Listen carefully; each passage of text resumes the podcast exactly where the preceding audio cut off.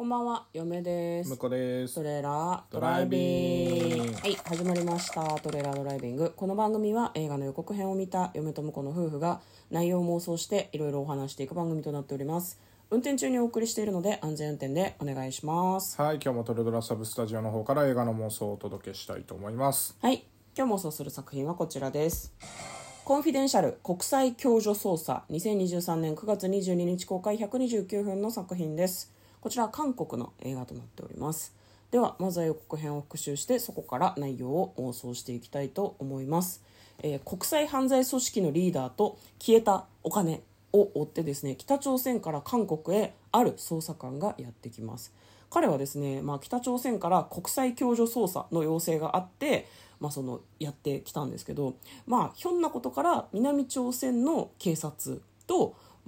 FBI の警察、どの人も多分韓国人なんだけどと協力して捜査をすることになるんですね。それぞれ国が、北朝鮮、南朝鮮、アメリカと違うので、それぞれさ、帯びている任務も違うわけじゃん。だから自分の都合があったりとか、意外と気が合う部分があったりとか、3人は協力して自分たちの目標を達成しようとしていくみたいな感じの予告編でございました。では内容の方妄想していきましょう。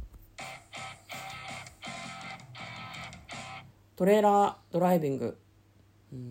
はい、これあれだね、北朝鮮とか韓国とか、そういう政治事情とか、実際住んでいる人はあるあるだから、飛んで埼玉みたいな感じで楽しめるのかなとは思います。飛んで埼玉はあるあるなのか、いいや旗から見たら分かんないじゃん、そういうのがあるあるなんだみたいなって分かんないじゃん。コミカルに描かれてるシーンも結構あるみたいで、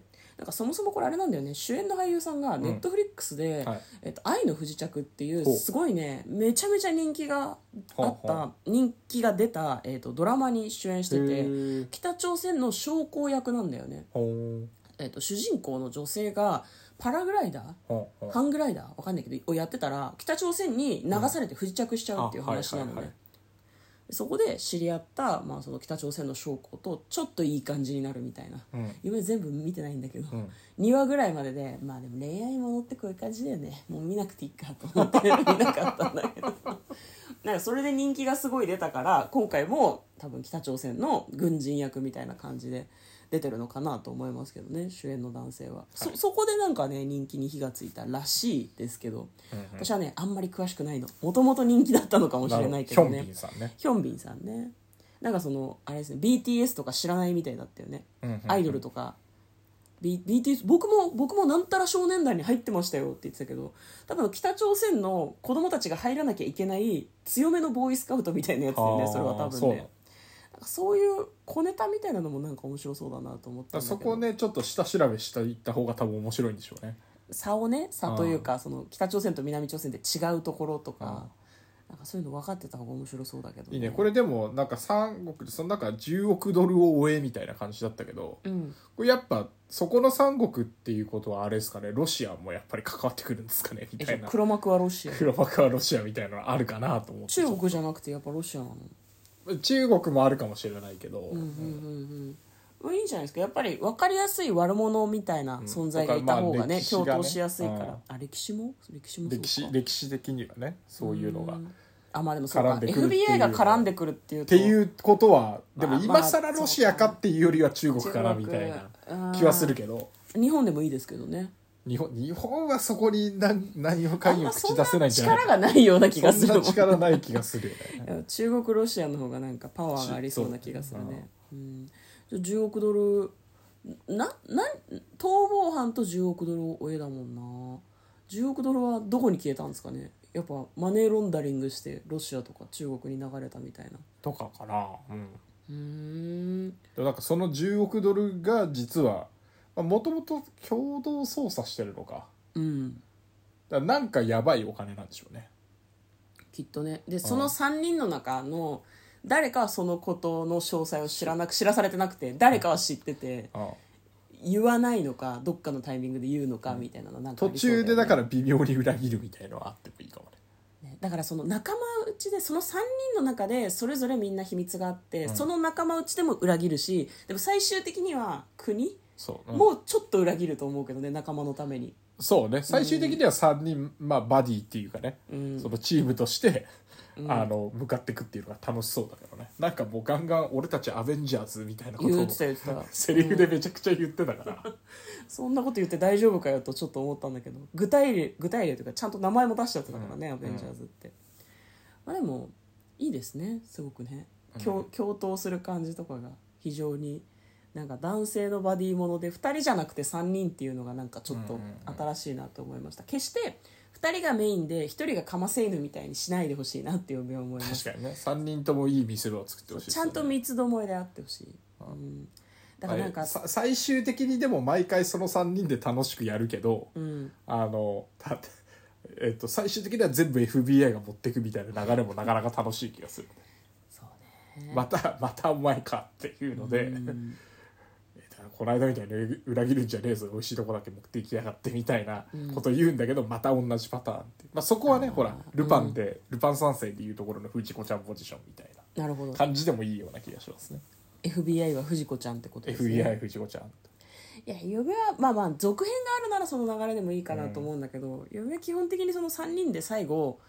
全部こう解決した後に、うん、もう内容は分かってるわけ。じゃあお前はここを持ち帰れ、でもこれは言うなっていうのを3人で協議したら面白いかなと思います。それぞれの国の微妙にメリットになることとデメリットになることをこうなんか切り分けて、これは言うこれは言わないっていうのを3人で整理して、でそれぞれ国に帰る。で国に帰った後に各自がどう振る舞うのかも見せてほしい。約束を守るのか守らないのかっていうのが、まあ、それは本人の性格とかお国柄も出たりするかもしれない。だからそこで FBI が裏切るだとちょっと面白いかもね。ああそうね、確かに、ね、他の2人はやってたのにっていう、うん、それかなんかその話し合ってる途中で、うん、1人ちょっとなんてお調子者っぽいキャラの人いたからいた、ね、多分韓国の人だよね、うんうん、南朝鮮の人だ、ね、そうだからその人がなんかあーもうめんどくさいって言って、うん、なんか持ち帰るはずだったその10億ドルとかまいちゃうとかこれでもう3人とも一緒だっつってパニクりすぎだろ覚えられないって言って、いやパニクってないよ、ちゃんと確信犯的にこれでもうなんか誰が得するとかなくなったろっつって、これは帰るぞっつってでもそれで10億ドルは見つかったってことになるもんね、まいちゃったからね、まあ、見つかったけど、うん、なんか回収できませんでしたちゃんちゃんみたいな。じゃあまあそのお金はない方がいいお金だったからそういう風にしたってことだよね、うんうん、いやいいと思います、うん、じゃあ向こうの感じだとでもなんか2とか3とか想定してる、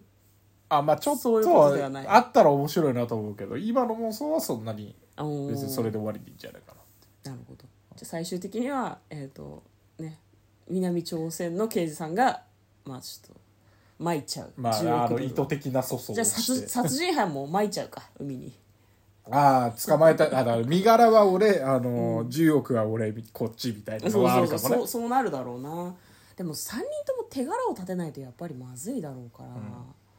んうん、そこの利害の調整みたいなのはぜひしてほしいけどね、うんうん、誰かだけが得をするんだとちょっとあれかもしれないから。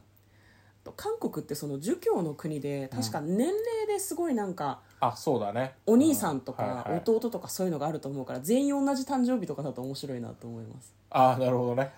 よし分かったっつって誰が年上か確認しようって言ったら、まあ、全員同じあれっつって明らかに老け顔だっただけっていうそういうのもありですね。時間も確認しようとしたりとかあるかもね、うん、じゃあまあまあ待って何時生まれなの、いや知らないよみたいなで FBI の人はあんまり気にしてない、南朝鮮と北朝鮮の人がそれを気にしてるみたいなエピソードもありそうな気はしますね。そうですね、はい、はい、ということで、今日はですね映画の妄想をしてみました。嫁と向こうのトレーラードライビング、またね。